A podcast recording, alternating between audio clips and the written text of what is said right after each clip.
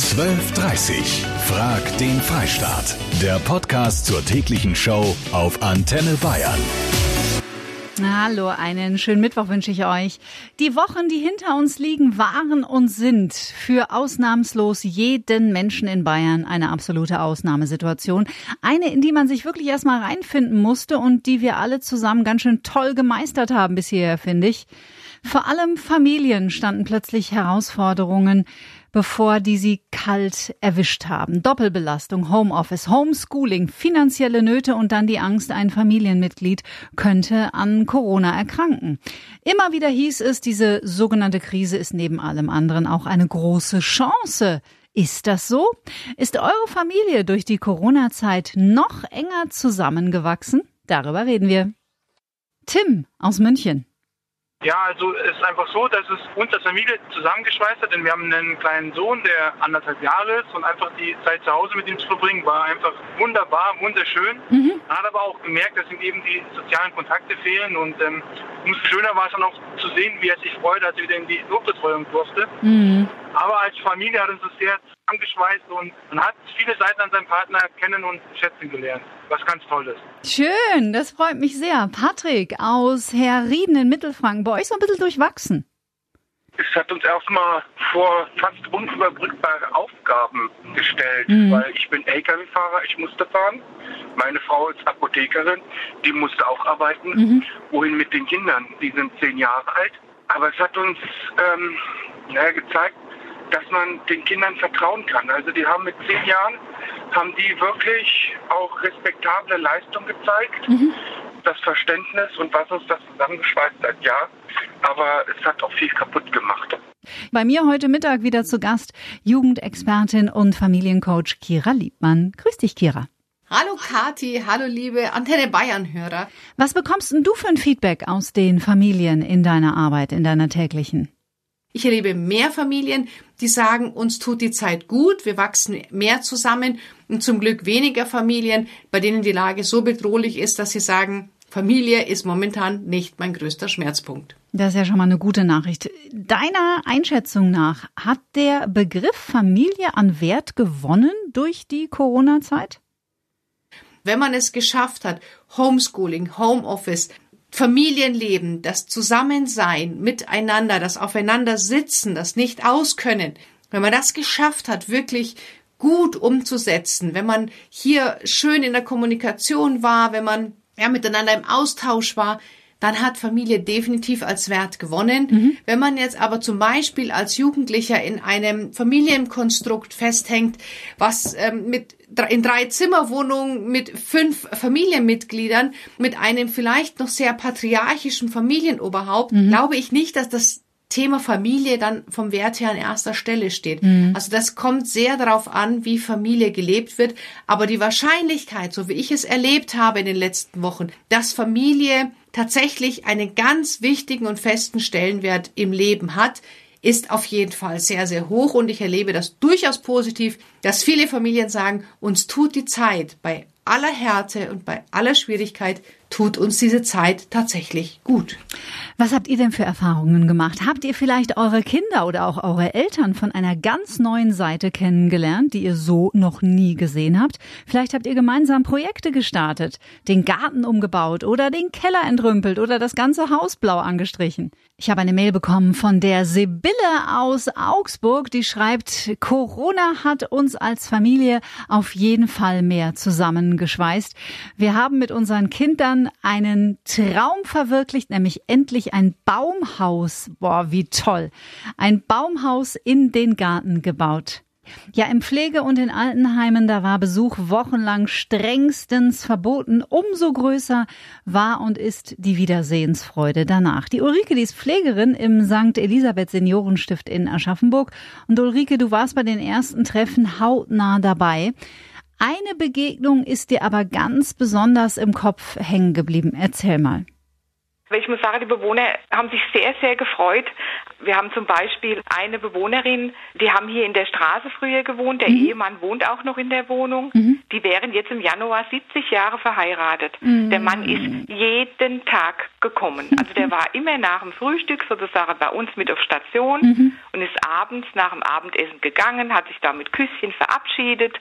Und jetzt auf einmal kam dieser Tag und wir mussten ihm sagen, er darf nicht mehr zu Besuch kommen. Und wie dieser Mann das erste Mal wieder kam, das kann ich Ihnen sagen, da hatten die Schwestern alle Tränen in die Augen. Oh. Da haben wir wirklich alle mitgeweint, weil es so ein schönes Erlebnis war. Diese Wiedersehensfreude, also ich muss sagen, das war schon enorm. Da kommen mir fast die Tränen, Ulrike. Äh, es gab noch viele andere tolle Begegnungen, die du miterleben durftest. Also es gab schon noch schöne Momente. Mhm. Es ist ja so, Abstandsregelung, also man muss trotzdem anderthalb Meter Abstand zum, äh, zu dem be besuchten Bewohner halten. Ja. Jeder muss einen Mundschutz tragen, der Besucher sowie der Bewohner. Und dann habe ich da auch eine ganz schöne Situation, das ist auch eine Tochter, die hatte ganz enge Beziehung auch zu ihrem Vater. Und die ist dann auch äh, in das Zimmer reingekommen und hat dann gesagt, Papa, heute dürfen wir uns nicht begrüßen wie sonst. Äh, also wir können heute nicht knuddeln, wir tun uns einfach mal begrüßen wie die Chinesen. und dann hat sie dann so die Hände vors Gesicht gefaltet und hat dann so eine leichte Verbeugung gemacht. Nett. Und er hat erst genauso auch gemacht. Also das fand ich auch, das war eine ganz süße Begrüßung und in seiner Auge hat man so das Leuchte gesehen, äh, endlich, sie ist wieder da. Ja, ja das, das war auch ein schöner Moment. Jetzt bist du, Ulrike, an den Familien wirklich hautnah dran. Wie ist denn dein Eindruck? Hat Corona sie zusammengeschweißt? Ja, man sieht vielleicht wieder, was wichtig ist im Leben. Mhm. Und wir haben ja ganz viele Telefonate, hatte ich auch während dieser Zeit, ne, dass man vielleicht doch manchmal so wieder, dass die Familie wieder in den Vordergrund rückt, dass man vielleicht doch denkt, nee, ich gehe mal zu meiner Familie hin, anstatt einem Hobby nachzugehen oder mhm. sonst was. Ich glaube, das hat sich so von der Einstellung her grundsätzlich schon verändert. Ganz spannend, beim Echtzeitvoting momentan hält sich noch recht die Waage auf die Frage, hat Corona eure Familie noch mehr zusammengeschweißt? 47,8 Prozent sagen ja, aber die Mehrheit, zumindest Stand jetzt, bei denen ist es richtig schwierig gelaufen, zum Beispiel beim Patrick aus Niederbayern jetzt so komplett gespalten, würde ich sagen. Hm. Eher entfernt noch voneinander, weil eben unterschiedliche Meinungen bezüglich der Maßnahmen herrschen und dann man sich einfach nicht mehr einig wird und dann eigentlich jeder nur noch seinen eigenen Weg geht. Ne? Hm. Und man will auch praktisch nicht mehr so viel hören voneinander, weil teilweise einer die Meinung des anderen nicht mehr erträgt. Eh schon Streit und so oft an der Tagesordnung war, ist das natürlich noch verschärft worden. Ja, das haben wir oft gehört in den letzten Wochen, da wo sowieso schon ein bisschen was im Argen lag, dass das dann noch ja weiter eskaliert ist. Tut mir sehr, sehr leid, Patrick. Ich wünsche euch alles, alles Gute für die Zukunft. Gute Gedanken. Kira Liebmann heute Mittag wieder mein Gast. Kira, auch wenn es sich nicht so anfühlt, es sind Pfingstferien seit Montag. Wie sollte man die als Familie am besten verbringen, um das, was man sich in den letzten Wochen aufgebaut hat, auch weiterhin aufrechtzuerhalten? Jetzt ist es wichtig, eine gewisse Struktur doch tatsächlich beizubehalten. Warum? In vielen Schulen finden nach den Pfingstferien Prüfungen statt. Mhm. Vor den Pfingstferien war es ja nicht möglich, aber nach den Pfingstferien sind die Kinder nur noch ganz wenige Wochen in den Schulen, bevor die Sommerferien losgehen. Das heißt, die Lehrer müssen jetzt in der Zeit Tests schreiben. Also werden die Pfingstferien oder sollten dazu genutzt werden, auch zu lernen. Ich kenne sehr viele Schulen, die auch in den Pfingstferien Hausaufgaben aufgegeben haben, damit eben auch genau diese Strukturen beibehalten werden. Und deswegen überlegt, was funktioniert gut, welche Strukturen machen auch in den Ferien tatsächlich Sinn und wo kann man das Ganze vielleicht ein bisschen aufweisen? Kann die Kinder frühs länger schlafen? Können sie abends später ins Bett gehen? Gibt es irgendwelche anderen Ausnahmen, die in der Schulzeit nicht gehen? Und welche Regeln und welche Strukturen und Routinen sollten wir jetzt beibehalten, weil sie einfach uns als Familie gut tun? Mhm. Und da empfehle ich definitiv ein bis zwei Stunden Bildung am Tag sollten unbedingt sein. Und dem sei angemerkt, das muss jetzt gar nicht nur Pauken für die Schule sein unter dem Begriff Bildung, sondern das kann auch vielleicht einfach was Neues lernen sein oder ein tolles Buch lesen mit den Kindern oder vielleicht irgendein Online-Kurs für ein Tanztraining machen. Auch das fällt in den Bereich Bildung. Mein Vater und ich hatten seit Jahren keinen Kontakt mehr. Wir waren total zerstritten. Durch Corona haben wir uns wieder angenähert und ich bin darüber total froh, schreibt die Barbara aus Würzburg. Hat die Corona-Zeit euch als Familie näher zusammengebracht?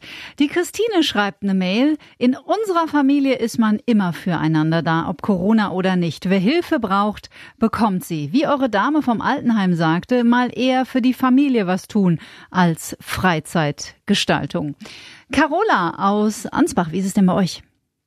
Familie ist natürlich ist total wichtig und ich habe das schon immer versucht, aber es war halt einfach ähm, schwierig meine Eltern musste ich ja Abstand halten. Mhm. Meine Kinder musste ich im Endeffekt Abstand halten, weil sie ja nicht mehr bei uns wohnen.